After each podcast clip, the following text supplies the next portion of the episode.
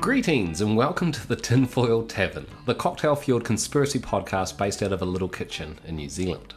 Thank you. This is my co host, Thomas. If the bar was on the ground, he bought a shovel. Busby. If the bar was, uh, He doesn't even get it. uh, if the bar was on the ground, He bought a shovel. You bought to get under. Jesus. Just go on to just go on to the next one. And this is Hannah. Your face, Busby. He looks so confused. I still don't. I get can't it. even I do don't my get the bit. joke. I'm too busy laughing at you. Adorable confusion. Oh it my is God. actually like Patrick, like It's a welcoming intro today. Oh god. But this is Hannah. If Di- if dicks had wings, she'd be an airport. no. That's Caitlin.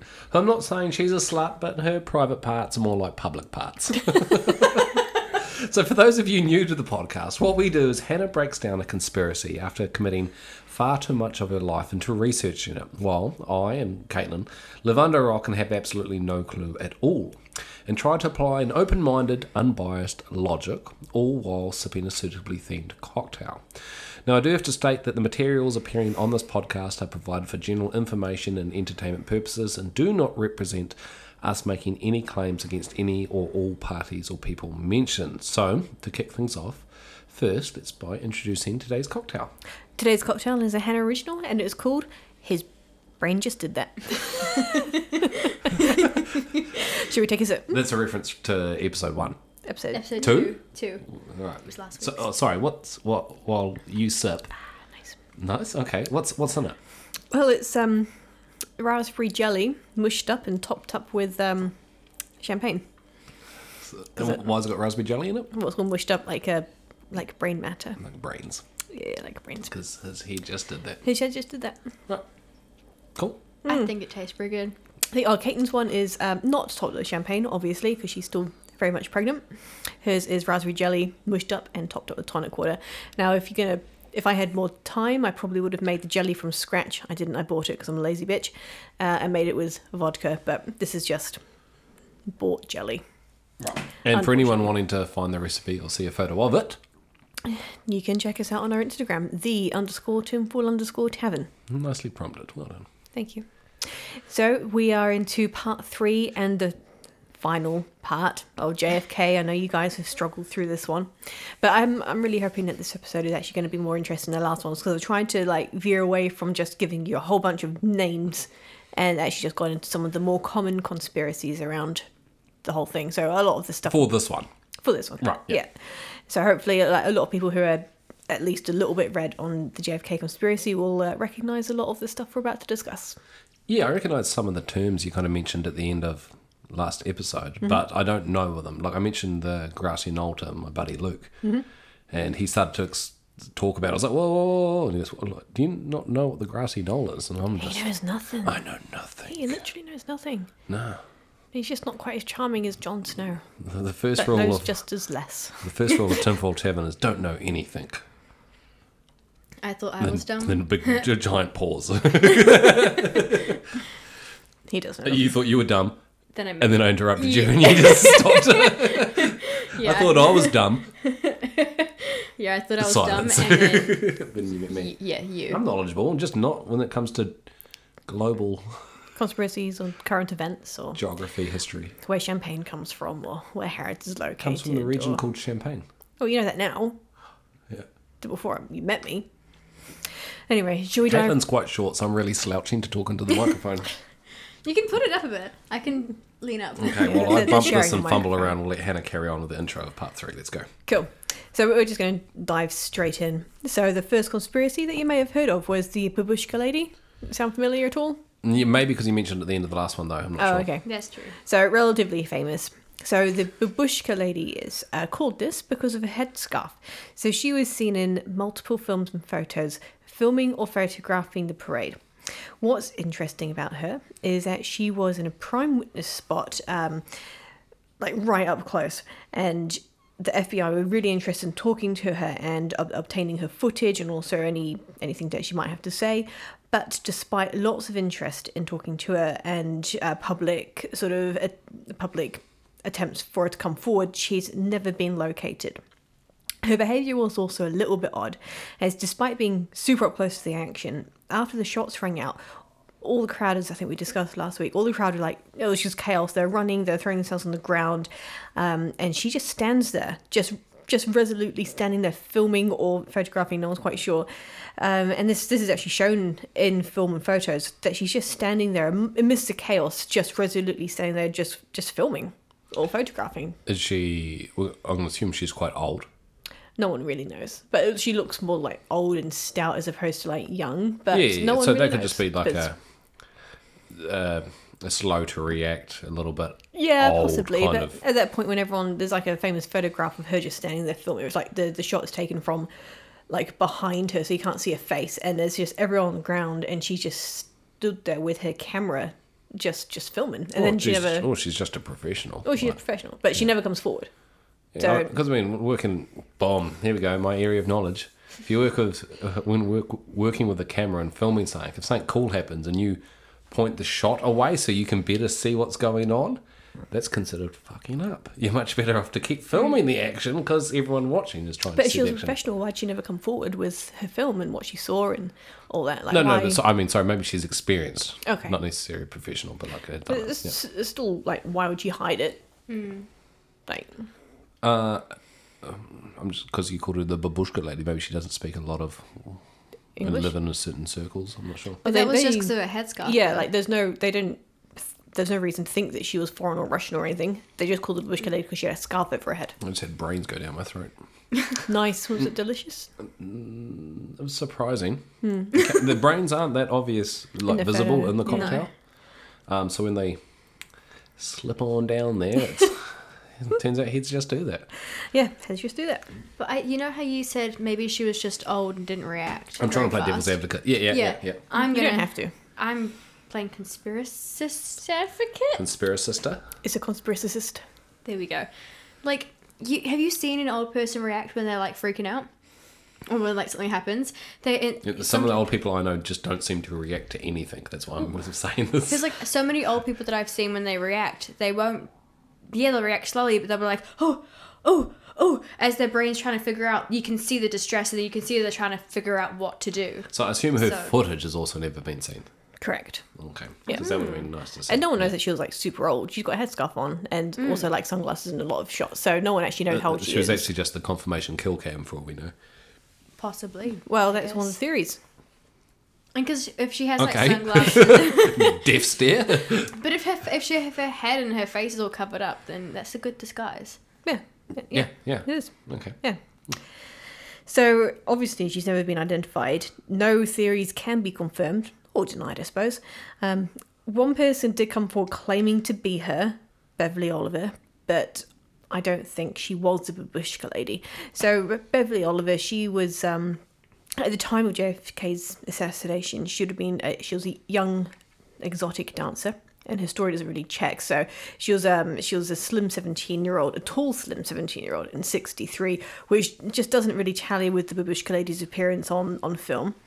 And also, like other parts of her story are a little bit sus. So she said that she was filming this on a Yashica Super 8, but this wasn't actually invented until 69. And obviously, this happened in 63. So when people pointed out this inconsistency, she said that she was actually using a, um, oh, what's that term called? Like a prototype camera. Yeah, yeah. Like it hadn't been released yet. pre-release. yeah, pre-release prototype. But. I mean, you know more about this than me. Six years between a prototype and uh, an actual public release. Does that sound plausible? Uh, well, so at the moment, in the professionalist world, it's probably like maybe two to three years, mm, which is is a lot because like when they release a camera every year, it's in, I think it's interesting to know that when they release a new camera, the prototype for two models ahead is actually out in the field a little bit getting mm. tested. Six um, years for it to be Um, Yeah, well, the also prototype to be at that time, released. maybe they seems a released a camera sus. every ten years, so mm. it was like, oh, look, here's the next one. But I'm skept- I'm, I'm really Yeah, skeptical of I'm, that. I'm very skeptical Yeah. that it was Beverly Oliver. I think she was just trying to get a little bit of, I don't know, fame or, or whatever. So Yeah, I don't, well, I it don't, worked, yeah. yeah, but talking um, about it. we, we yeah we are talking about her, uh, but not not very many people at all actually do think that she was the babushka lady. So when you say exotic dancer, like we're talking like She's a stripper, only, fan style, yeah, yeah. And what's Yeah. her name? Beverly Oliver. So every male listener just Googled Beverly Oliver, Oliver Yeah. chucked maybe. in a word that starts with N at the end of that and images and boom, we see just talking about it has made her more famous. She think got she's she dead got now. responded. Yeah, but the images will still be online. Yeah, true. So I don't think that it was Beverly Oliver, but um, It some was people. also rude of me to say every male listener, sorry. Yeah, because there's plenty of females that. Or uh, any genre or whatever you want to associate with, Mm-hmm. and whatever you're into, you're allowed to Google search images of her nude. Yeah, I don't know if the irony because she was a stripper, not a porn star. I'm sure there's good photos. We I don't use phones don't. during the podcast, so we can't check. I don't know. So some people do think that the babushka lady was actually a man due to her, her wide-legged stance that's seen in photos. So she standing like quite staunchly with her legs quite spread apart, with um you know very very strong posture. So some people think that that was quite a manly way to stand, um, and the fact that she was wearing a headscarf on a sunny day, uh, which is unusual. There wasn't many other people wearing a headscarf at that point in time. Others think that she was in the pay of whoever arranged the assassination and was there to film the event to prove that he was shot, as you mentioned before. Right, so that is the conspiracy behind her. Yeah, That she's the kill confirmed game. yeah, exactly. Um, or maybe she was found and she was, you know, not actually that, but she was found and whatever she had, whatever footage she had, was confiscated and she was threatened to stay silent because it is very unusual that despite this widespread appeal to find him, no one ever found her or, or the footage So when you say shot. someone, you're thinking maybe like CIA found her and took Yeah, footage and just went, look, shut Whoever up. you think Yeah. might have been responsible, the responsible party. Well, I'm just thinking, even Yeah. if it was just a, a, an investigation force, just like hmm. we don't want this footage because it's very detailed and close out in the public to be seen, we're going to take it from you and you're going to keep your mouth shut. And, Yeah. and she doesn't care enough about the whole thing to go come forward and decided to keep her mouth shut. Yeah. That could make sense. But it, it is very mysterious that she never came forward, um, despite that widespread search, and her footage was obviously never found because that would have been very valuable footage, probably a lot more so than the Zapruder film or the Nix film. Yeah, well, especially if you saw a bullet come from a different direction than we believe. You know what I mean? Yeah, Yeah, yeah. Or more than one bullet. very true. So that was the babushka lady. The next one, famously, is the Umbrella Man. So for years, the Umbrella Man was an unknown figure. On the day of the shooting, he was standing at the front of the crowd, and Kennedy was shot quite near to where he um, pa- where the car passed the so-called Umbrella Man. Very unoriginally, he was called the Umbrella Man because he was carrying an umbrella, uh, which again, sunny day, not raining at all, warm day, a little bit unusual that he was carrying an umbrella, and it was like it was, Umbrella, umbrellas also provide shade. yeah, they do. They do. Very true. Um, and it was it was open as well. So many thought this was odd, and some conspiracists say that his motion of raising his umbrella just as JFK passed was a signal to the shooter or shooters. Um, and then moments later, he ra- he raises it again and rotates it clockwise, which apparently, again, according to conspiracists, this might have been a sign to shoot again because the first one wasn't actually successful. So some slightly more nutty um, conspiracists think that the umbrella itself was actually a weapon and a poison dart was fired from it. Um, but that really sounds nuts because it sounds very far fetched, but it was actually an assassination method used to kill a Bulgarian dissident, uh, Georgy Markov. What's a dissident? Um, so he was a citizen of Bulgaria and I guess defected with information. Um, so they actually used this as an assassination method for Georgi Makarov in '78 by shooting a small poison pellet from, well, from an umbrella that had been especially made to to do this. So, um, and then there was a another one in a, a failed assassination attempt, and um, yeah, it is actually if you Google it, it is actually an assassination method with these dodgy umbrellas. But it- you heard the gunshots, and I feel like the assassination method with the umbrella would be made to be discreet, so that you wouldn't have any gunshots or anything. Yes, well, conspiracists have an answer to that. So they think that there was a poison dart in there, which made him that was shot into him first, and made him basically a, like a lame sitting duck, so he couldn't like dodge or move or crouch down. It doesn't make much sense. That's why I said it's a nutty Well, one. He was a he was basically sitting there anyway, and when you hmm. think about it, sound travels slower than a lot of stuff, so the the gun would, would have already have been fired. Yeah. However, if you think about it, the chances of the first bullet actually killing you, that's quite tenuous. So they hmm. might have they might have used it as a like a contingency, so that the first if the first bullet misses, he isn't able to actually like crouch down as he'd be trained to do. He'd better crouch down to hide from any uh, further shots. Yeah, that makes sense. It just falls in line with the multiple shooter stuff.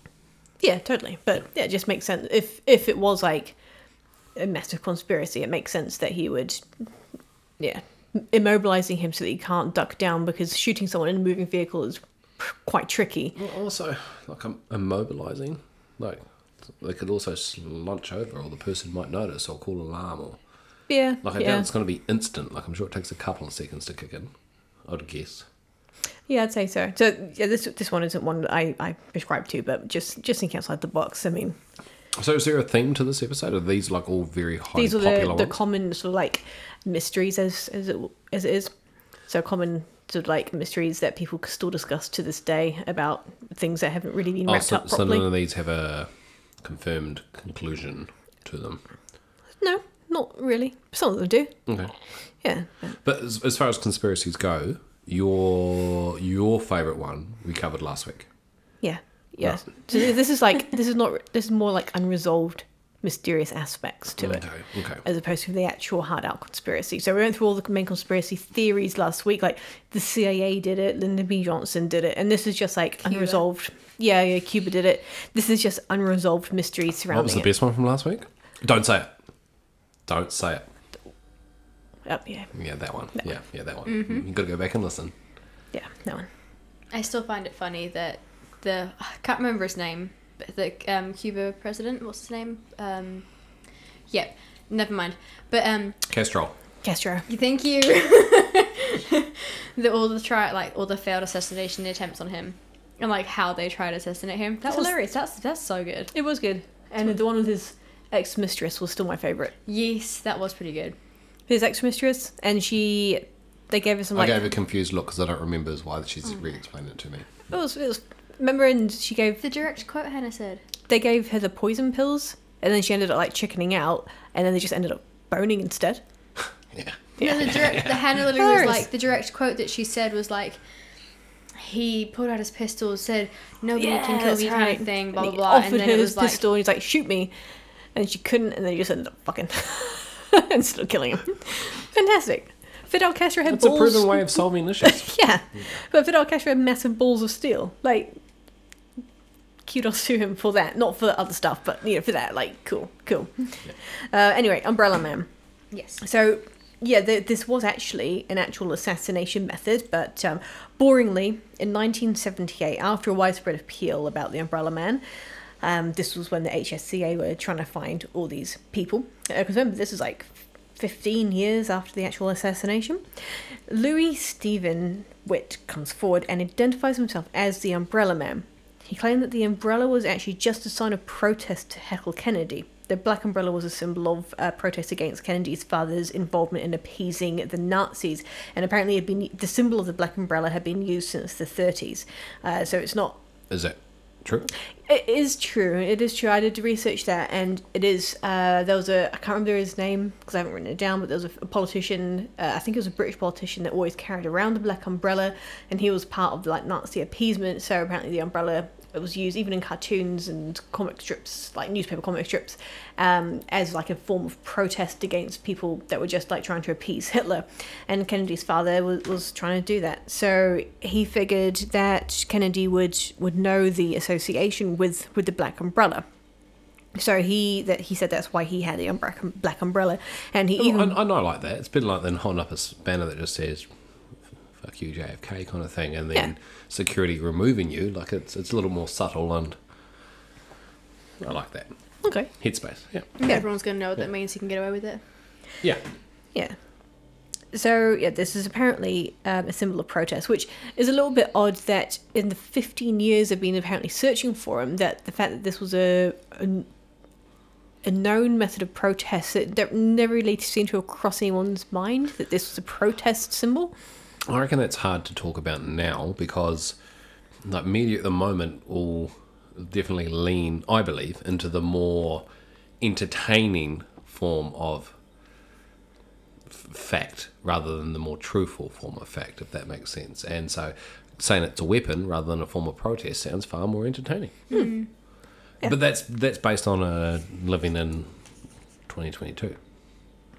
So um, he brings in the umbrella to the trial to show that it was just an umbrella. And obviously, 15, 15 years. years later. Yeah, 15 years later. So yeah, it's not Yeah. proving much. Yeah. Um, this doesn't really save him from any conspiracists, obviously. Uh, some conspiracists say it was a fake confession, as it's impossible to tell from photos that it was actually him and the umbrella in question in the pictures and film. So, like, there's no. Yeah. It's just too, way too fuzzy to actually know that it was was him. So, a lot of It's conspiracists. probably just a stripper. Probably just a stripper. Yeah, so a lot of people say, hey, it wasn't actually him. He was just bought in. Um, yeah, so there's there's no way to prove that Louis and the Umbrella Man were one and the same. I hope everyone just heard Caitlin trying to hold on there. Yeah, pretty much. But um, luckily, old Louis, he wasn't actually. He did actually one of the few people that die of natural causes. oh, that's, Yeah. that's actually One of the surprising very, in this, episode this series. Yeah, he died in 2014, age 90, natural causes. Oh, wow. So Oh. That's yeah, not even longer. no, no, Well, that well, that well probably done him. says he actually had nothing to do with it. Yeah, but I mean, So I- sorry, the previous stripper, What? the previous stripper, Yeah, what live dead. Ooh, I'm not sure. Oh, I'm okay, not sure. that's right. I know. Yeah. That, I understand the, the rabbit Warren. Yeah, yeah, probably alive because if there was like a mysterious death about her, I probably would have seen it. Yeah, yeah, yeah. Hey, princess. Um, That's the cat has just arrived. Yeah, she and Oh, he gets yeah. distracted. She's so beautiful. Um, I think the only, I think the massive weirdness to me about Umbrella Man is like I don't think that he was really part of a conspiracy, but I do think with such widespread attention on him over, over during those fifteen years, and he he claimed that he didn't know this, that he was the the object of a massive like or manhunt in a way. And all these uh, media outlets uh, printing about him and people talking about him. And he says for 15 years he didn't realise. That just seems really unlikely to me. Mm, Well, it, it depends how much. Like, so one, media now is a lot bigger than back then, Mm-hmm. and two, maybe he didn't subscribe to newspapers. Cool, whatever. Mm-hmm. Didn't get him. Uh, maybe he didn't have a TV. Maybe when they talked about it on the radio, he kind of like, oh, I just want to listen to concert FM, or whatever, and get my classical Maybe, music. but he wasn't your typical Patrick because he actually took the effort to go to this uh, to heckle him, and then just like what, never picked up a newspaper, listened to the radio ever again. He obviously did before that because he knew that he was coming to town. No, but maybe he just went to the I don't know RSA or something and just you know, but but maybe he had his own little form social circles of maybe use you know those long form radios, those um, real long distance radios that were all trendy, probably still are a little bit. Yeah, maybe he just was involved with one of them kind of thing. And that's what I mean. Like, th- I definitely know people at the moment that don't like to follow the media that much. you're just talking about yourself. Yeah, yeah. Hence why I'm Patrick. Um, and I could picture it being even easier to do back then with less media. Possibly, possibly, but I mean, at that point, like your friends probably knew that you you went to this, Yeah, and and sorry, your your argument is actually still quite valid though. But he Yeah. still knew enough to go there to protest. yeah, and- I mean, it's yeah. not. It wouldn't stand up in a court of law. I just find it very unlikely that he hmm. didn't realize over 15 years that all these people were trying to find him. Well, when it first happened and the Umbrella Man was first mentioned, everybody would have been talking about it. Yeah, everyone. So like Yeah, friends and family that again, he was people that knew that he went to the the, the convoy and stuff or to see, and they'd have be been like, like, "Oh, did you see him?" Yeah. Like, Mm-hmm. I find it unlikely. As I mean, well. what are the chances that you are involved in one of like you ma- actually saw something massive of Everyone historical? ignore the cat. I don't see her very often. no, we're doing a podcast. You can pat it later. Just the Imagine only that you see something of massive getting from him. historical importance like this or 9-11 or something, and then you never actually follow up in the media like stuff that happens after. It's like you see something like this, and then you, what you never listen to news about afterwards. Like, No, come but, on. But I mean, uh, once again, um, very much impacted by a current media life, is that so much on the media is what's the current trend, like in the news. Sorry, is and, and so they'll talk about. And I know what you're saying, but I think you're wrong. conspiracy. No, I mean, okay. Because if you're involved in something like that, you're naturally going to look it up. Like it's not some dude that didn't have any you're, involvement at you're all. against it, because I know lots of people that are very anti-media. Yeah, but he went along to this.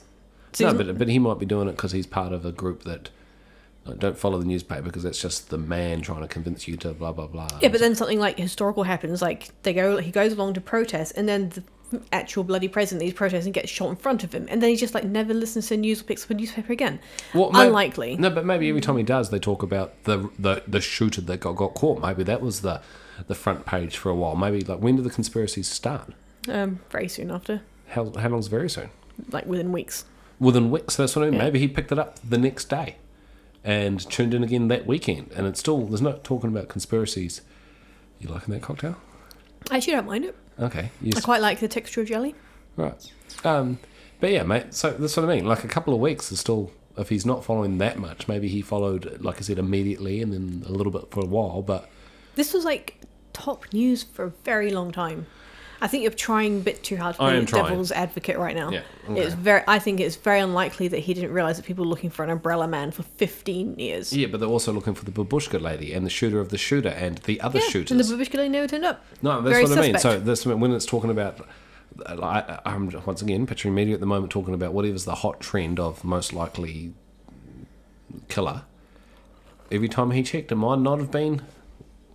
And I'm doing the quotation mark him.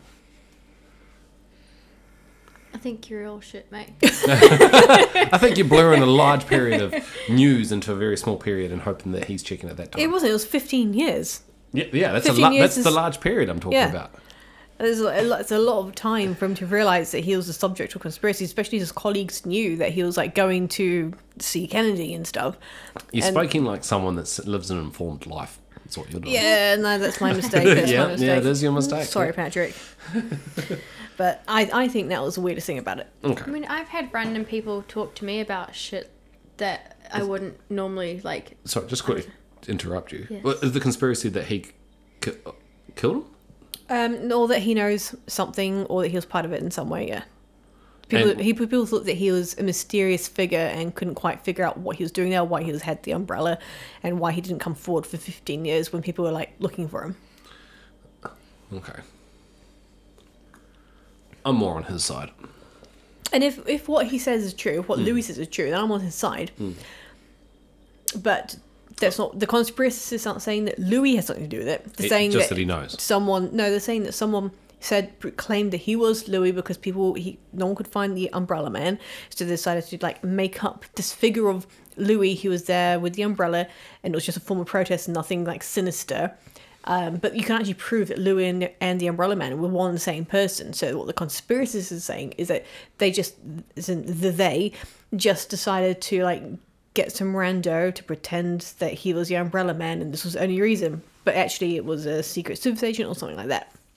And that we don't actually know, we, and that we still don't know the actual identity of the Umbrella Man. Mm, Okay. Yeah. I'm on board with that too. That sounds fine as well. Okay. Yep. Sorry, what were you saying before, Caitlin, when I interrupted you? Don't remember? Pregnancy brain? Yeah, I don't remember. Mm, sorry. Don't man- take a drink, Hannah. No. Just man We're about to interrupted. cue to you to carry on. Fine. That's just mean, Busby. No, Hannah, no, take but a other- drink. It's okay. Busby, you're mean. No, you got to talk. You she drinks. interrupted me, and I have baby brain. I can't. I can't think. I Okay, can't, well done. You I can can't stop do there. Yeah, anything. thank you. He can't help the fact that he tries to mansplain over people. He's God got a damn penis. it, Busby. Wouldn't even let me pet Frankie. Jesus, man. Look at Ruined her. my life. Frankie's the cat. Yeah, he is. Mansplained. So then we go on to the multiple shooters question mark theory. Oh, has this not been brought up? It has. Okay. It has. Mm. But we're just going to go a little bit deeper into it. Mm, okay, okay, okay. So there has been a lot of speculation of multiple shooters. Some of this stems from the fact that the Zapruder film, which we have obviously mentioned, uh, many people who watch it claim that the way John F. Kennedy's head sort of snaps back and then forward is a sign that he was shot from different angles or just one angle from the front. Clearly, these people have never seen a head just do that, but all right. Yeah, yeah, obviously they haven't seen a head just do that. Um, however, people on the other side of the conspiracy argue that all that stuff, because his head, if you watch his, the film, his head does snap back. So for the normal person, myself included, your initial uh, In the direction away from what we believe, like sorry, what the yeah. So away from apparently the shooter. Oswald shot yeah. from behind, Yeah, and the way his head snaps backwards, it looks like it was he was shot from the front because his head like snaps backward like that. I'm doing, I'm doing like movements. you're doing the head gestures. Yeah, Yeah, like- but his head snaps towards where the gunshot came from. In, in, Yes. Yeah. Yeah, right, yeah. yeah. So um, people that are a lot more intelligent than me, because there's all this stuff to do with physics. Uh, I won't go into it too. I won't go into it at all actually, because I'm way too young to understand it. But apparently, that's not doesn't necessarily mean that he was shot from the front. But it's like a like a, a snap reaction, and his muscles might have contracted, which might make it look like his head. Well, it does make his head snap back, but it doesn't actually necessarily mean that he was shot from the front. But it's just like a what happens after you get shot from the back. Yeah, but- I'm not a shot in the head expert either. Maybe. no. I, I would Like, I assume the head would snap away, but I'm just wondering if that's movie influence I've seen of. I mean, it's just, I guess, to humans, it just makes sense. Like, it would snap away from the direction it's coming from. Unless like the certain nerves or tendons. Yeah, but are they stronger than the power of a bullet? I don't know. I'm just. I'm like I, that. I was like, well, thinking if this, if you hit a nerve or a tendon the right way, your your body does just react. Maybe, maybe. If Well, that's, that's don't what they said. Like, he sort of, like, spasmed a little bit, but it seems like a very quick spasming reaction. Yeah. Um, so I'm, I'm trying to picture like somewhere like maybe so it hits you in the front, it checks out the back, and the blast of it going out the back, like you all the brain going pushes your head forward. Yeah, something like that. Something physicky that. Okay. Was Well, there an exit wound or just the entry Oh, wound? yeah, Do we know? That's a good question. That's a very good question. Well so we, we, we don't know that. Yeah, we, we get into it in a bit. I think Okay, that was mentioned a little bit last week. as well. Yeah, yeah, definitely. Yeah, so um, uh, another another reason why people think that there were more than one shooter is to do with the, the reload time required for the rifle that Oswald used. So they obviously um, they did a whole bunch of To reconstructions. use a rifle. Yeah, Right. And it was extremely difficult to manage to reload the rifle and fire another shot in the time frame that he did. And obviously this time frame is based on the films. Um, so you know let alone and that was like in reconstructions when people were really under pressure to try and murder someone um, by professional and it was like done by professionals and stuff. So the, the time for them to reload and shoot again would have been extremely narrow. So the hs the HSCA actually did conclude at one point that a second shoot was likely based on the, rec- the acoustic uh, recordings taken from a police report, and there was a high probability that a second shot was fired from the grassy knoll. But then later analysis brought up issues with the rec- with the acoustic recording, and as such, at the moment, it's uncertain either way from the recording if there was multiple shooters. But there were um, there were at least forty witnesses who saw the assassination, and they described the shots as coming from the area known as the grassy knoll and in some cases they report multiple sources of the of the shots. Um, witnesses include Abraham Zapruder, the person who shot the Zapruder film, Buell Frazier, whose name might sound familiar um, because we mentioned him in the very first episode. He was a colleague of Oswald's who drove him to work the morning of the assassination. Uh, James Tague, who was wounded by the debris from, uh, he was basically wounded by concrete that had been hit by shrapnel from a bullet, and he was only, apart from JFK and Governor Connolly, he's the only other person there who actually was physically wounded at the plaza. So those 40 odd witnesses were all located in different parts of the plaza from all different directions. So it wasn't just like a case of them all being in one area and the echoes sort of confused them, but they, they were all from different areas. So, yeah, interesting sort of witness testimony that they all heard shots coming from the, the grassy knoll. Like all, all of them. No, no, not all the witnesses that were there. Just a high, uh, a good percentage of them, like the forty witnesses we spoke of, were saying that they heard shots from the grassy knoll or from multiple locations, as opposed to just the schoolbook depository.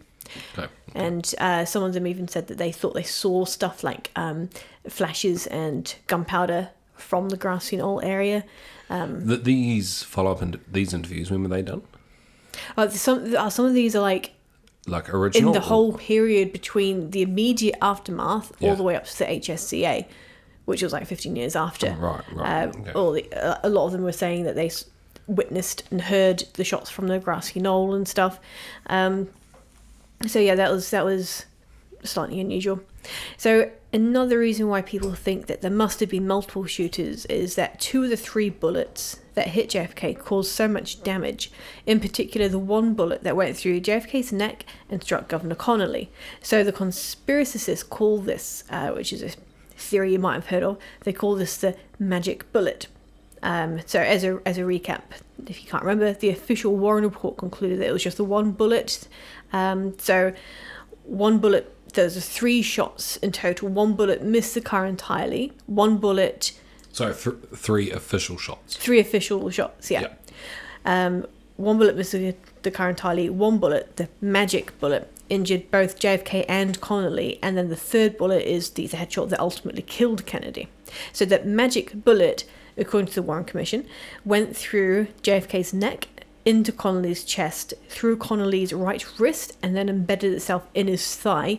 Um, somehow like changing directions as well at some point and this means you know in, in basic terms this means that the bullet itself went through um, a back brace that was worn by JFK 15 layers of clothing 7 layers of skin and about 15 inches of muscle and then and also shattered Connolly's rib and radius bone before coming to a stop. Um, and like I said, also would have apparently had to have changed directions in this during this time. So a lot of people like they say the magic bullet because they're, they're taking the piss out of basically like how is this bullet like so amazing it can change directions and go through all these layers and then still kind of come out unscathed because the bullet itself was actually found, strangely enough, on a in near, per- near perfect condition on a hospital gurney um, after Jeff was pronounced dead and everything. And first of all, no one is quite sure how it got there because they tried to find this bullet and no one did, no one could. And then it just like turns up just resting on a hospital gurney um, some point later. So to talk to that in two parts, Look, I'm not a ballistics ex- expert, but uh, my dad knows ballistics. As far as the changing direction stuff, that very, very, very believable. Like literally just going through a human body, it will come out, not in a straight line sometimes. Yeah, not in a straight line, not in a straight line, but like from because he's shooting from the top, and what the issue is is not that it goes zigzaggy, but he's shooting from the top, and at some point it would have had to have gone up again. Yeah, could have bounced off site. So that's like R- ric- ricochet is very real. yeah, ricochet is real, but within the body. I mean, I don't know. Um, because it like caused all this, all these this damage and didn't pause, but then it like changed directions without coming to a stop. I don't know enough about the subject, obviously. No, and like I said, I'm not an expert in that either. So, but it's some of that's um, changing the direction side of it and passing, like after passing for all that stuff, depending on how close, and I don't know anything about the gun. Yeah, that's not. I'm not going to rule it out. But then just the bullet appearing perfectly in the hospital gurney. That sounds Yeah, dodge. that's a bit odd. Yeah, And- Do sorry. Do we know? he should be sorry. She's not going to talk on this podcast. I'm a big She's sitting there quiet. She's gonna kick you. she's gesturing to her unborn child. She kicks strong. Anyway, um, Ethel's gonna beat you up. She's got podcasting in her blood now. heck yeah. But like with with him getting a shot in the head, how did the bullet come? Do we know if the bullet was stuck in his head or oh, did it come out? The magic bullet is not the one that No, no, no. The I was meaning the other bullet, not the magic bullet. The bullet that actually shot him, like the one that, that was got him that was never found. So the only bullet So that, that was- came out of his head. Yeah, so the Okay. only bullet that was ever found was the magic bullet. I mean, obviously, going out of his neck is a lot softer than going out of his head, like hitting skull and stuff. But how were the exit wounds similar? Do we know? Ooh, that's a good question because we're going to get into those wounds quite soon. Mm. But I'm just, cause I'm just thinking, like, yeah, different guns would definitely have different amount of force behind them for the bullets to travel differently. But some the same, pierce, some just pop. and then if the bullets are different as well, I As far as guess, because some bullets are made to go in really tiny and then like explode coming Yeah, out. like a traditional rifle. and some are, yeah, and Yeah. then some are made to like just Yeah, it depends if you wanted Yeah. to punch through stuff to do damage or if you wanted to explode on impact or like. But I feel like you could- you'd probably most likely need different guns for a lot of the different bullets though as well. No, that's what I mean. So it depends on the gun, the round. I, I, I don't Yeah. know. I think- we're lacking some info here. Yeah, but I think multiple shooters definitely does seem plausible. Yeah, I well, it's think- also confirmed.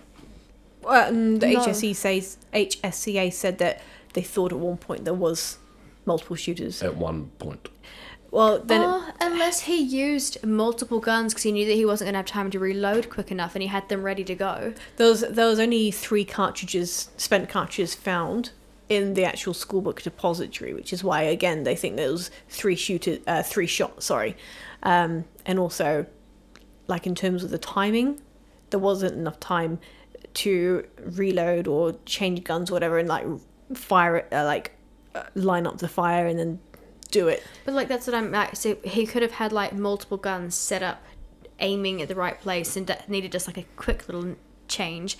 So that could explain maybe the different. I assume it's a bolt action, know. and it's gonna, oh maybe okay. No, don't know. Don't. Well, I mean, we actually discussed it to specific rifle that it was apparently was in the first episode because remember we had uh, there was a dude. He's shaking his head. He's like, no, I can't remember. That's because you said you remember. I vaguely remember something. Yeah, and then one of the police officers um, who testified, he said it was a different gun than what was originally that, that was claimed, and he never changed his story and stuff. Um, Yeah, but I don't remember any details about okay, the gun. that's that's fine. I don't expect you to. Can you recall any details about the gun? It was a Winchhauser, Munhauser, Minhauser. Winchester. No, definitely not Winchester. No. Big, definitely go with M. Okay, I remember Yeah. you saying something. but like you don't know this. Like, was it a single shot gun? Uh, yeah, because he had to reload. But did it like when you say reload, did you had to like just cock a bolt? I'm not sure. Okay. We could always pause and look up the gun. No, you're right. Okay. It's okay. Go- Carry on. Yeah. So uh, yeah, no one is is quite sure how the bullet sort of like got in perfect condition to the hospital gurney, and then the next bit is the the timing. Um, so why is the timing important? The the frames of the Zapruder film I, were used to establish the the timing of the whole event. So um, two two men were injured. The two men, as in like JFK and Connolly, were injured less than 30 frames apart, which um, means there wasn't enough time for Oswald to reload because the rifle couldn't be fired faster than once every 2.25 seconds, which, when you compare it to the Zapruder film, is about once every 40 frames.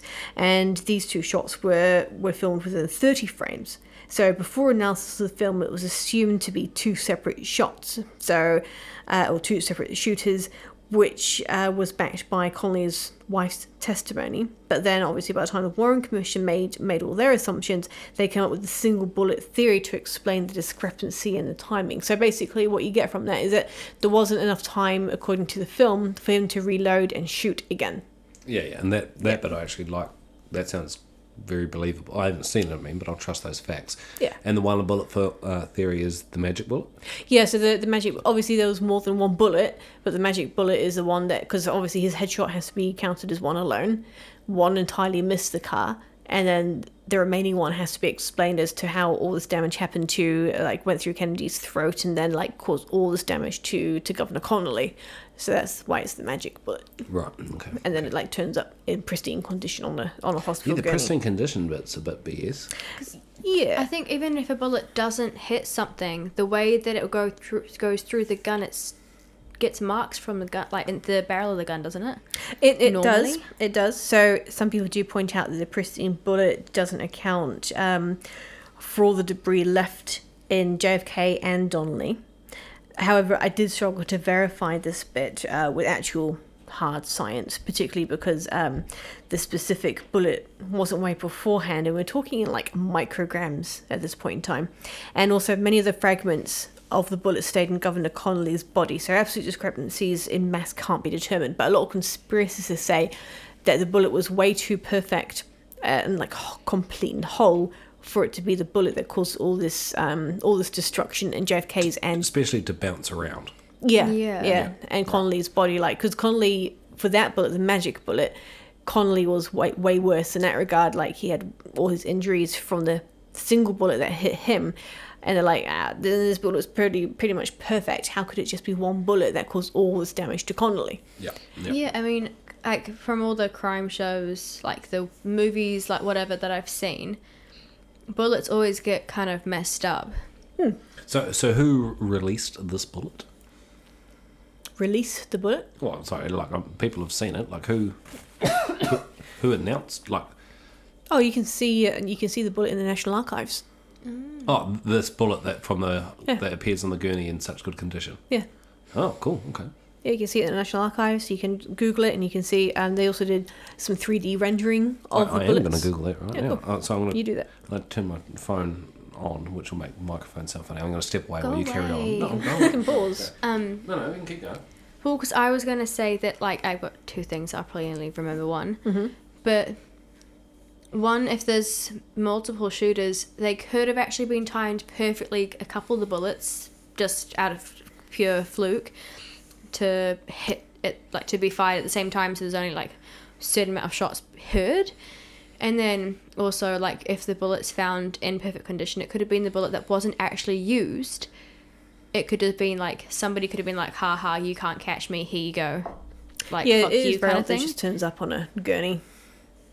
Just oh, must be just showing I feel there. like that has It looks don't like it, it nearly hasn't been shot. it doesn't look like it's been used at all Nah. you just look at the 'cause- bullet. like Yeah. bullets they they If you just Google out of the- search JFK bullet, like, mm. and there's Yeah. ones of National Like- Archive here. every single time I've seen a bullet come out of a gun, whether it's hit something like major or not, there's something up and like Well, you can tell it's been shot. Or not. exactly you can tell but that one doesn't look like it's really been shot at all. It looks pretty much perfect. Oh, I think you can tell from the base that it's been shot because it like squeezes in a bit at the Yeah, end. we're looking at the base in another okay. photo. I didn't Yeah. see the base. Never No, mind. neither did I. But the rest of the bullet, though, doesn't look like it's had impact. Nah. Like it's still got fluting on it and stuff. Like, yeah, but like if you look at the base, then Um, it does look a roughly. bit munted, yeah, yeah. a bit a bit squished. Yeah, well, I, I don't think anyone's saying that it was never shot. It's just was it enough to cause that amount of damage and then Yeah, come out? 'cause, Like, like, it- squished a bit. yeah, Yeah. Because like, very the squished, suspect. then yeah, but like it just looks t- way too perfect to be hit test way too much. yeah, to go through two bodies and all Yeah. that, like thick neck muscle and stuff. And Yeah. like even to go through bone, you'd think it would maybe mu- like misshaped the bullet a little bit. Maybe Yeah, or I just- don't know. I mean, Yeah. I don't actually know that much about guns, so No, I'm not do I. very knowledgeable. But it just seems, it doesn't, it just it doesn't seem plausible. It doesn't add up that much. Seems very suspect, I agree. Yeah. Don't be suspicious. Don't be suspicious. Um, but yeah, the discrepancies in mass can't be determined. Uh, the way that the body, the bullet came out of the body, and they expected it to have. It should have had a, a lot less, and also the, the fragments picked out from the bodies. Apparently, and again, this was hard to verify. Uh, there are too many fragments to to actually add up to one whole bullet. But uh, speaking of bodies, let's get into the autopsy. Oh yes. Mm, yes, autopsy. I wanna know- how you both pounced on that. Yeah, let's talk about dead bodies. So cool. Okay. Jackie refused to leave Dallas without JFK's body. However, Lyndon B. Johnson was very anxious to get back to Washington ASAP. Um, according to multiple witnesses, they were all very concerned that it might have been um, just the beginning of an attack. So they wanted to to get back to the safety of Washington as soon as possible. But Jackie wouldn't leave without his body, and Lyndon B. Johnson wouldn't leave without Jackie because he thought it would be a bad look for him to leave without. Uh, well, in his words, a young, beautiful widow. He thought it looked quite bad on him. So sorry, very- just to recap me, Lyndon B. Johnson's title is. The vice president, Vice, now right. president. Thank you, Caitlin. Oh gosh, Busby. My no, gosh, he, no, Busby. he's not president now. He Oh, is at no. the moment, yeah. Well, he was. No, because I they're mean, not in- on the plane yet. In this so he's time, not officially sworn in, but technically. no, he is at this yeah. point. He is. As soon as he's dead, as soon as he's. J- as soon as JK's the dead. like, He yeah, was- he he's was- dead. It was basically They they left back But to not Washington. sworn in yet. Yeah. No, he he was It sworn was in. the end. On the plane. Not before like before it set off. He was got sworn in the plane, but didn't actually leave for like another forty five minutes. They still had Oh, JFK's body that- I back in the assumed they were hospital. in the air. No, no, they Okay, weren't. Okay. Yeah. Okay. I mean, I wouldn't want to leave. Like, say you got shot, or like Campbell got shot. I wouldn't want to leave without your bodies. I'd be like, fuck no. And then, yeah, it would make him look like an absolute dick if he was like, well, fuck you, and left her behind. Yeah, especially because the reason I wanted to leave is for security reasons. It's like Exactly. you can't just like leave. Anyway, um, according to Texan law, a post-mortem examination must be performed before removal of a body. But the presidential party argued, and the exchange became heated. So they were basically arguing because they wanted to remove the body because they're very anxious to get back to Washington, and Texan law states that a post-mortem has to happen before this. Um, so the medical examiner I like I like that reason. Like, don't don't fuck with things until we can find out what happened. Mm. Yeah, yeah, and, and it makes sense, but that was just Texan law. So the the the Dallas medical examiner, his name was Earl Rose. They ended up having a quite heated conversation with him. He's like, "No, you can't do this; it's illegal." And they're all like, well, "But we're gonna." And they basically end up forcibly pushing past Earl and a policeman that was there to support Earl with JFK's body in a coffin on a gurney. So they just basically like ran him out the way. Yeah, well, president of Yeah. the United States and trying to not used to being told what to do. I'm guessing.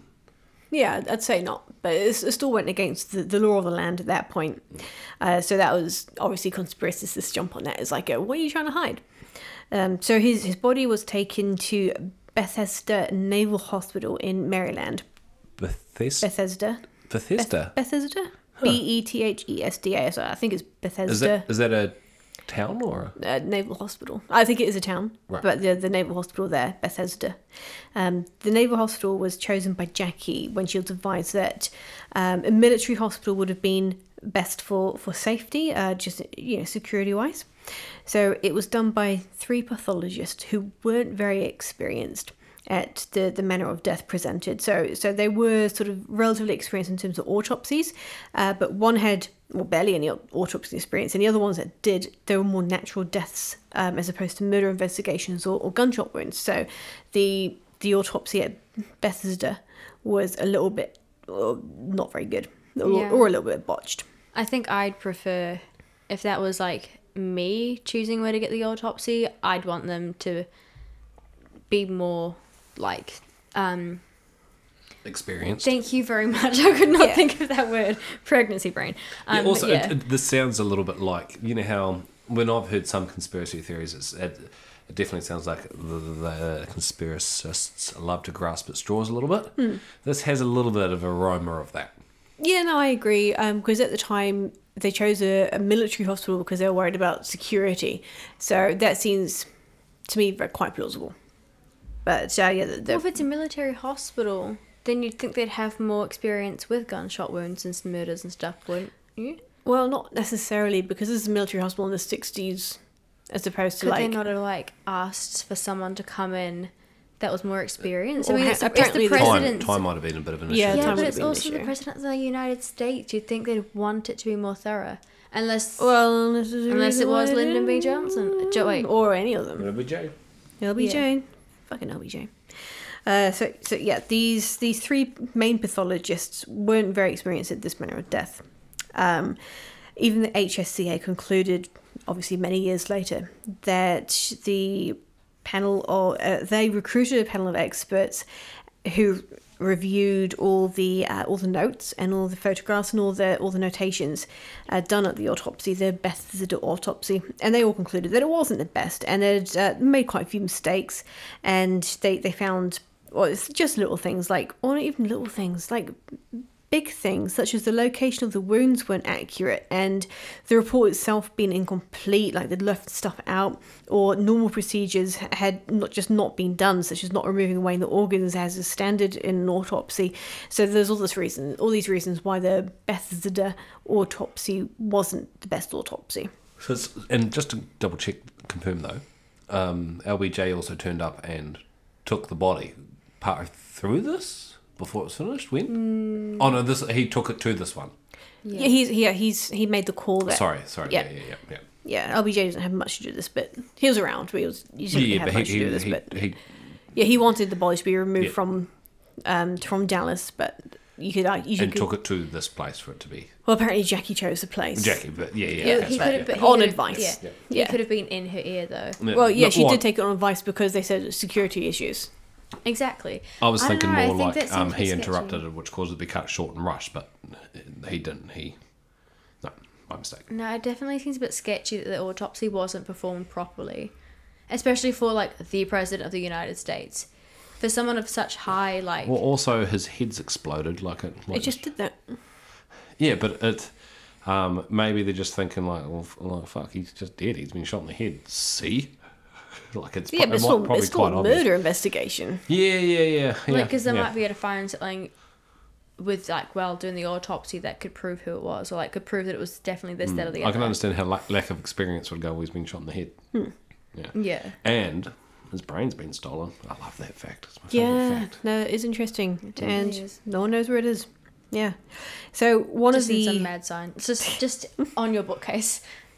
I Could you imagine if like you had fantastic. beside- I'd love JFK's brain in my book. But could you imagine if you ha- if you just thought it was a like a fake jar. brain and you had no idea, but for some reason you actually, had like a just real JFK's brain. JFK It'd be brain. the best spot to hide it is to just to take it into some medical institute and, and just um, like you know put it with all the other ones and change the label of it and Mm. you're the only one know that actually when it says Or like give it to someone that Bob like Clark's Hannah brain, it's- would like appreciate a fake brain to put like on display. But it's Or like, just oh, here's eat a it. fake brain, and What? Or just eat it. that's true. Just go silent. Just no, no. What? What?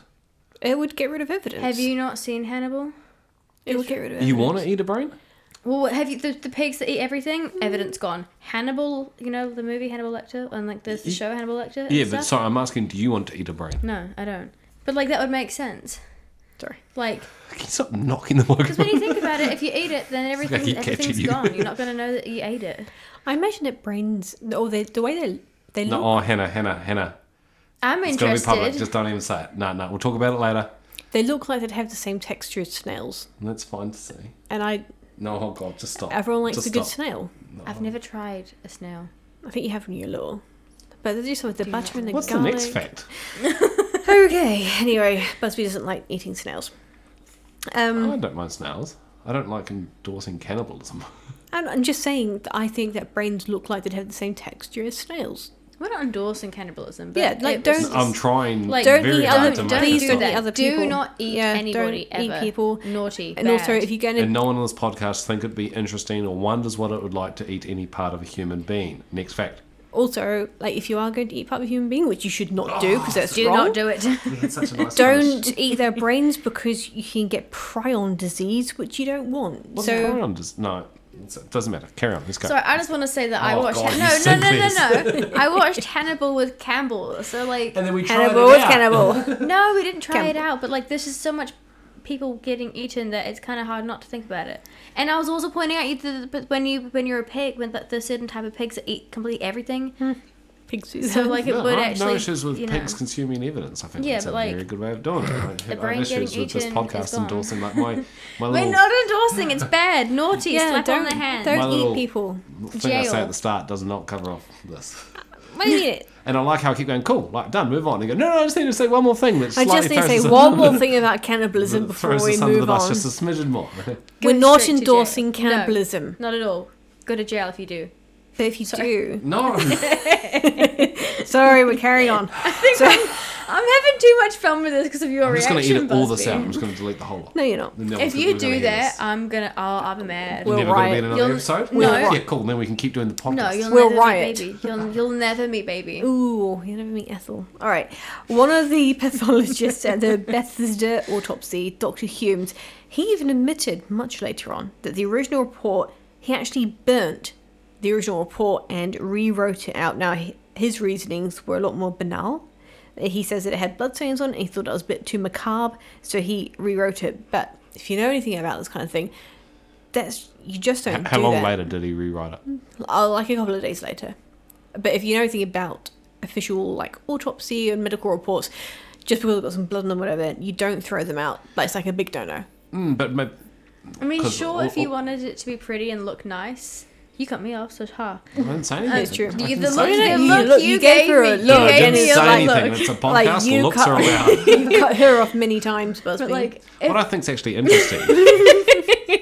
no, but like, I can see that he might want it to be a bit more presentable because it's like the president's autopsy, but you still keep the backup, like the original copy. you don't. You don't Well, so did, did he burn copy. it just- and then rewrite it, or did he rewrite it and burn the original? He, apparently, he burnt it and then rewrote it because when he was even- yeah. questioned in the official HSCA hearing, someone questions him, "Can you be sure that you rewrote it?" Um, I think the wording was like as accurately as possible to the first report, and he says, "I think so." Yeah, but the, the yeah okay. I, like I, I would have been just shut your mouth. I would have found this a little bit more forgivable if he was reading the first one, writing it out word for Yeah, word. Yeah, but if, and- if you'd re if you'd copied it exactly, you'd be like, "Yes, I was copying it Yeah, yeah, exactly." exactly, but- but he's just like, "I think so." yeah okay. Personally, I think that if he wanted it to be more presentable, then he should have. Then cool, that's okay, but still keep the just used an original. Still keep the original copy. Sponsor Yeah. us, Apple. Sorry, that's me dropping No, out. I'm kidding. And so, a naval officer, her name was Sandra Spencer, she developed the autopsy film, and she also said in testimony that the photos she was shown at the hearing were not the ones that she remembered processing after the autopsy. She said that there were differences in the environment and how the body looked, and she also brought a sample of the printing paper that she used at the time, which did not match the photos that she was shown at the hearing. And when was this hearing? This was the HSC, HSCA hearing in 78. 15 years later. Yeah. Mm, okay. Do we know if those were the photos that they were given or if they reprinted them? So she was saying that these were the photos that were given her because she was she developed the photos. Yeah. And she was saying that the photos that she was given to develop from the autopsy had too many big discrepancies. It was I uh, I think from from what she was saying it wasn't just a case of I don't quite remember it being like this, but like actual differences in the environment that were way different. And she also was saying the wounds were like too neat and clean, and they weren't the body. The wounds on the body she remembers seeing like they're all neat and clean and compact. I also struggle with any form of this is how I remember it when it's 15 years later. Like the human yeah, human that's brain's true. pretty, That's true. pretty flawed. But Like- if she brought in the right paper, Yeah, there's, there's, there's an No, actual. like, maybe she remembered the paper wrong. She still she no, didn't because it was the like pa- It would've been what docu- they used. it would have been documented. so she's like, it? "This is what we used, and this is what these photos are on. This is not accurate at all." So one photos could just be copied. Like I can understand people making copies of those photos, important photos.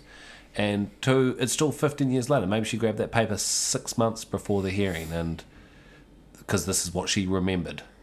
I, I think you're doing her a disservice. I think that if she's Hmm. been called into questioning, she would have been like, "What's the paper we use? I'm not just gonna grab any random thing." No, no, But, like- she could have grabbed what she believed to be the correct one, even though it might not. You be. seem to be being would quite harsh on her as opposed to other people. Is it because she's a woman? No, I'm not arguing everybody. You keep saying I've been devil advocating too hard. You have been devil. advocate. I don't But, mind but you remember being it now because you devil's want to pull out the advocating. sexist card on me. I'm just saying. You're like, oh, she's probably just confused because she's a woman. She's got a tiny brain, like ruined by her hyster- hysteria. Busby or Patrick, you're literally like Patrick, the character. no, I didn't from say any of that. No, the commenting on that 'cause SpongeBob that character. Quiet. the SpongeBob character Patrick. y- he was based off of you. They they used you as inspiration. They do. We'll move on to the next witness then, shall we? She's quite dark because I got to pet the cat and pull the finger at her while I did it, and she didn't get to pet the cat. So James Jenkins, he was a naval lab tech who was present at the autopsy. Um, and in the 2000, he was interviewed after a very long period of silence on the autopsy. Um, it's quite lengthy, so and I went through this all. There's many pages, so I've just noticed some of the his more interesting claims. So Jenkins said that the the usual incisions required to move the skull cap, um, they didn't need to do because it appeared as though it had already been done. So when they go to like obviously cut the skull cap off, like the, that top section of your head, um, they're like they didn't even need to do all these normal incisions that they do because it looked like it had already been done. And he recalled asking one of the doctors there, uh, "Was surgery was surgery already been done?" And um, the doc- doctor's like, "No, I don't think so." But that's what their assumption was. Like, has some surgery been done at Parkland Hospital? Are we saying fake body? Not fake body, just that it had been already surgically altered in some way. Now here's a bit where you can be like, "Oh, he's obviously misremembering." Did he have any? Is, is that the end of the fact? No, Remember not that? quite. I'm just waiting for you to be like, "He's he just can't remember." No, I'll wait for you to put everything on the table, then I'll play one card and win. Yeah. Sorry. Did wait just just just to make sure that I'm not being stupid. Did he have any surgery at all, or was he N- just not pronounced? those. Um, his surgery at Parklands Hospital only involved like trying to resuscitate him, and also an emergency tracheotomy in his neck, which is where they put um basically Yeah, breathing tube yeah. through the neck. But he didn't receive any to surgery to, to his okay. head. No. Just wanted to clarify that Yeah, bit. no, he didn't.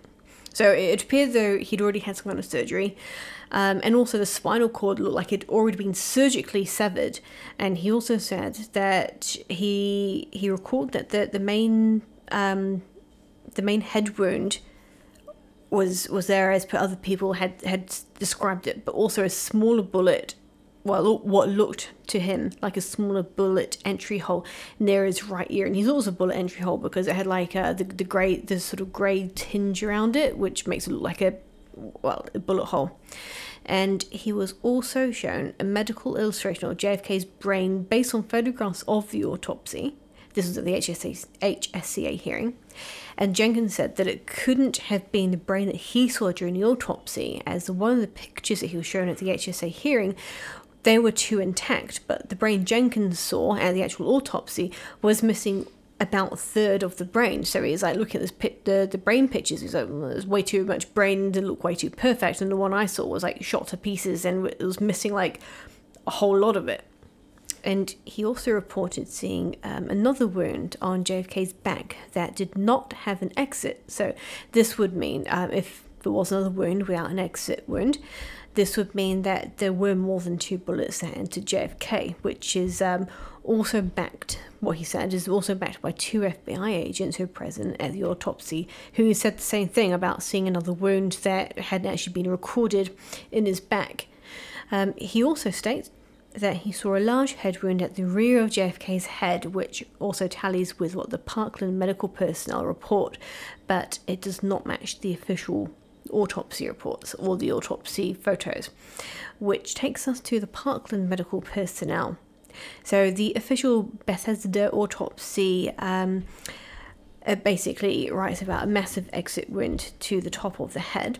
Uh, the top of the head matters because it will change the direction that the shot was fired from. So top of the head, just remember that bit. Whereas 26 medical personnel, um, and these are all like higher up, like a lot of doctors and then some nurses and techs, etc., from Parklands, uh, they were interviewed by the HSCA and all stated that the large wound was at the back of the head. And um, initial observations made then that the, the wound was at the front, uh, a wound at the front of his neck, was a bullet entry wound.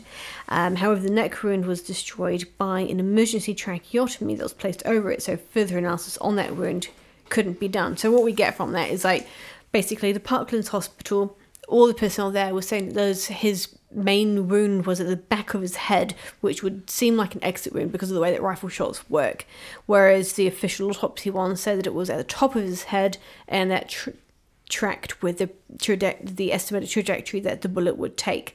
So yeah, two massive differences in opinion as to where his the exit wound actually was, and like twenty six personnel at Parklands It's quite a lot. Parklands is the original. The original where he actually Beth- died. Bethesda is the second. Yeah, whereas his autopsy was. Yeah, mean- okay.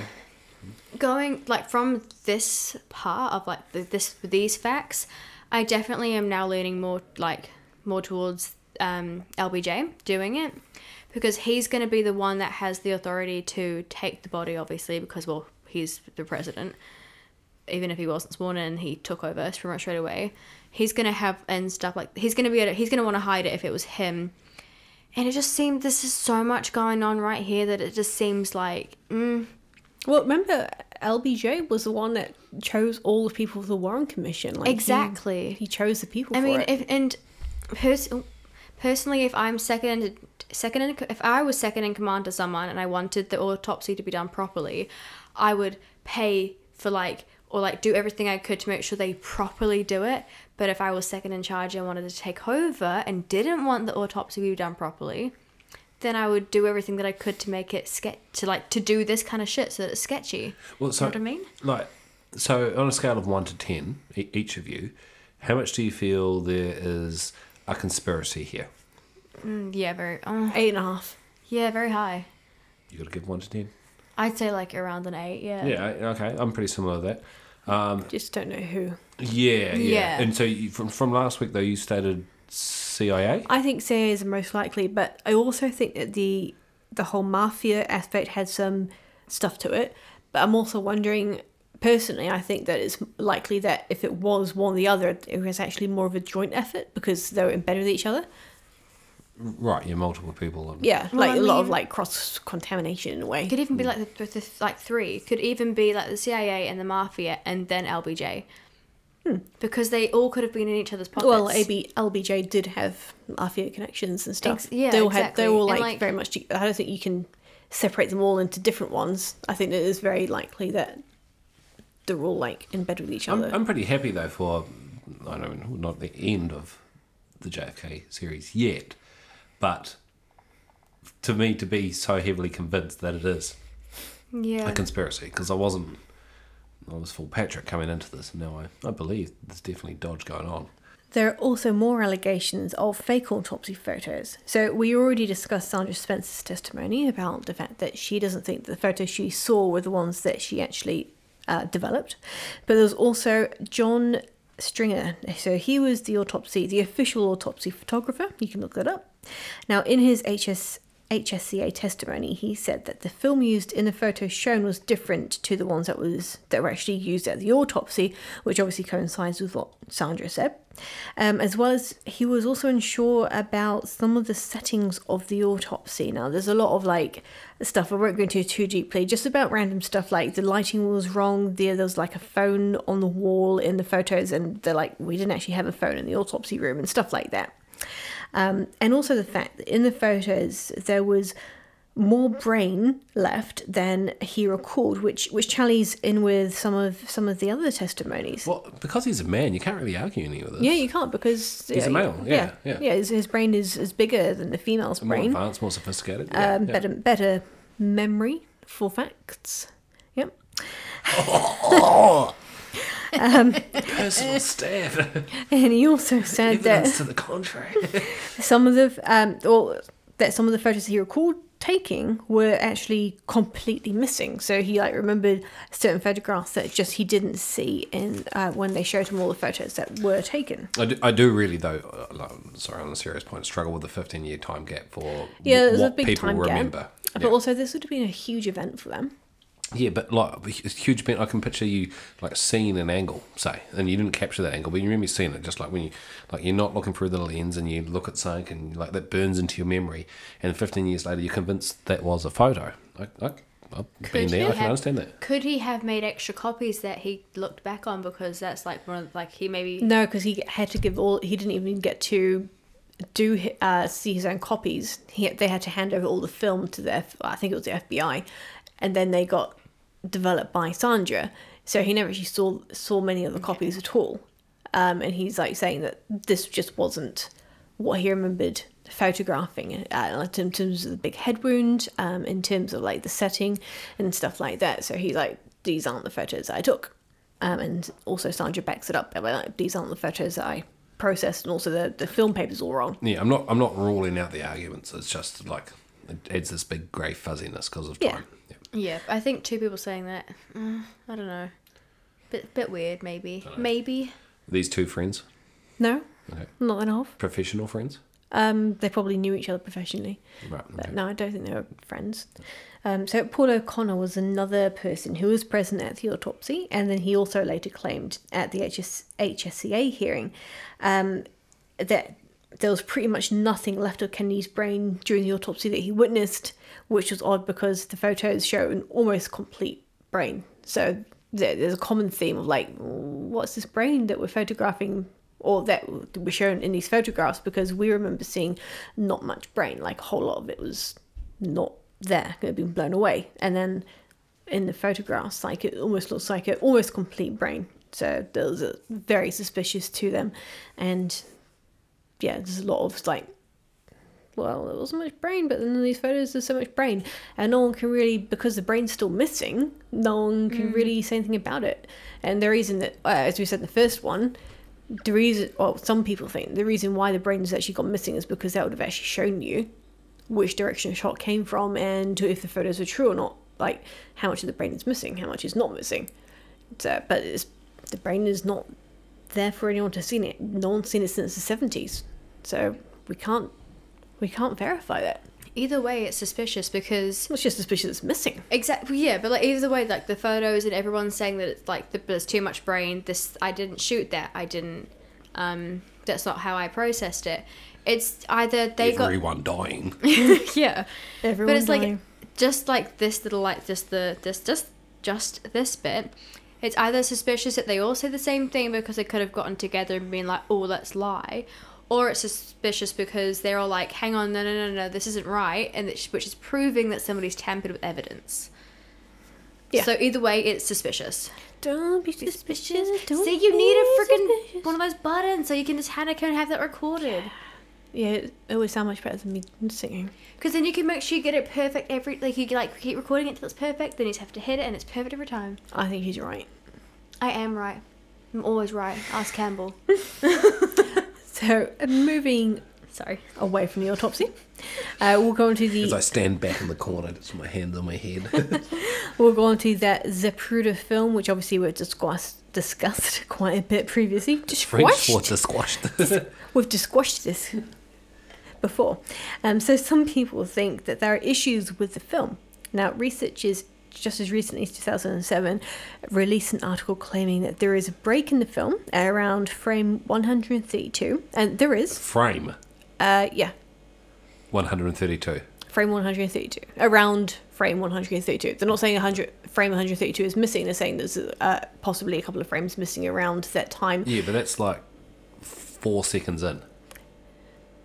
yep. Okay. yep. So and there is a frame there is there are frames missing because it goes Sorry, from it's five and a half seconds in. there are um it goes from basically you see the motor the motorcade starting to approach its motorcycles and then the next frame the motorcycles have already passed so there is actually a pause Though that's not under contention that's there is a pause Okay. okay. Whereas the conspiracists say that this was for a reason, and because you actually miss like the very first part of the well, not the first part of the assassination. You don't miss obviously the bit where he's shot because it's a very famous frame, but saying that uh, it might have missed something quite relevant, like um, a shooter or um, evidence of a shooter. Um, so they reckon there might be some significance in the terms of the bit that's missed. Obviously, because it's missing, you you just don't know. Can't argue with that. No. And then the famous frame 313, um, which is the one that shows a headshot. So it's quite famous because for, for a long time, Zapruder himself, he didn't want this released to the public because he thought it was quite horrifying. And I think Caitlin saw it. Is that the actual headshot bit? Where it was That, goes- that video that I watched didn't seem that great. I don't really see much. No, I mean, it's. What have you guys been watching? You've been watching No, Jack last Kirby? week. No, we she had a quick like, break. She I took a break and Googled she like looked it up. Oh, that's, Yeah. that's I don't think I way. watched the exact same video as Yeah. you because the video that I watched didn't have like anything. It was real shit. No, It you, was- can, it you just Because I'm pretty sure the video that I watched is mainly just like somebody talking about it on the news. Well, you can you can see it, but, but it happens quite quickly, and I think because this was actually released in this this happened in '63, and we're used to seeing like a lot of gore and stuff. Game of Thrones. Yeah, what else all is that there? kind of stuff, That, whereas- new show, The Boys. That's pretty intense. Like, Whereas back then you didn't see that kind of thing, and also this is a real person, not like a pretend situation. So Zapruder didn't think that the public should be viewing this out of like respect for the Kennedy family, and because he thought it was very shocking. Uh, but it did get released to the public. I think it was in the seventies. Um, so, but the authenticity of this particular frame has been questioned by Douglas Horne himself, who was a senior analyst analyst for the HSCA, um, after. A, Dino Brugioni, I think it's Dino, it could be Dino or Brugioni, not sure how it's pronounced. Um, he worked for the CIA for the CIA's National Photographic Interpretation Center, and he re examined a copy of the film um, after this conversation with Horne. Um, and basically he compared it to uh, the public copy and found that the frames for that frame were different. So a little bit of background on this. Apparently, two different teams worked on this very soon after the assassination. Two different teams worked on this, but they didn't know there was another team working on it, so they didn't had no knowledge of each other, and they're both working on different copies of the film. And then um, Dino, or however you pronounce his name, he realised that the the copy that he'd seen and he'd worked on was actually different from the one that was available to the public. Um, so he suggested that frame 313 was actually doctored because of uh, a lot of differences in this particular frame. Now, a la- later analysis of the, the original s- suggests. Sorry, I want to clarify something. Yeah, when sure. Hmm. you say frame, what do you know what you or they are referring to? Um, I think it's like, scientifically speaking, like one point so many seconds of film. Well, let's say at the moment, most of them are say are 24 frames in a 2nd Mm-hmm. So I'm uh, not sure how many frames per second this one was. Yeah, but but it's it's like I'm wondering if they're talking about say a, a shot, a camera angle, rather than per frame. No, I think it's per frame. Oh, far out. Okay. Yeah. maybe it's different be- from that time Well, that's era. what I mean, even if it's say like 15 or something in a second, like you remove one, it's hard to notice that one's been removed. Yeah, this is like the most analysed film of all time. Yeah, yeah, yeah, yeah. Yeah.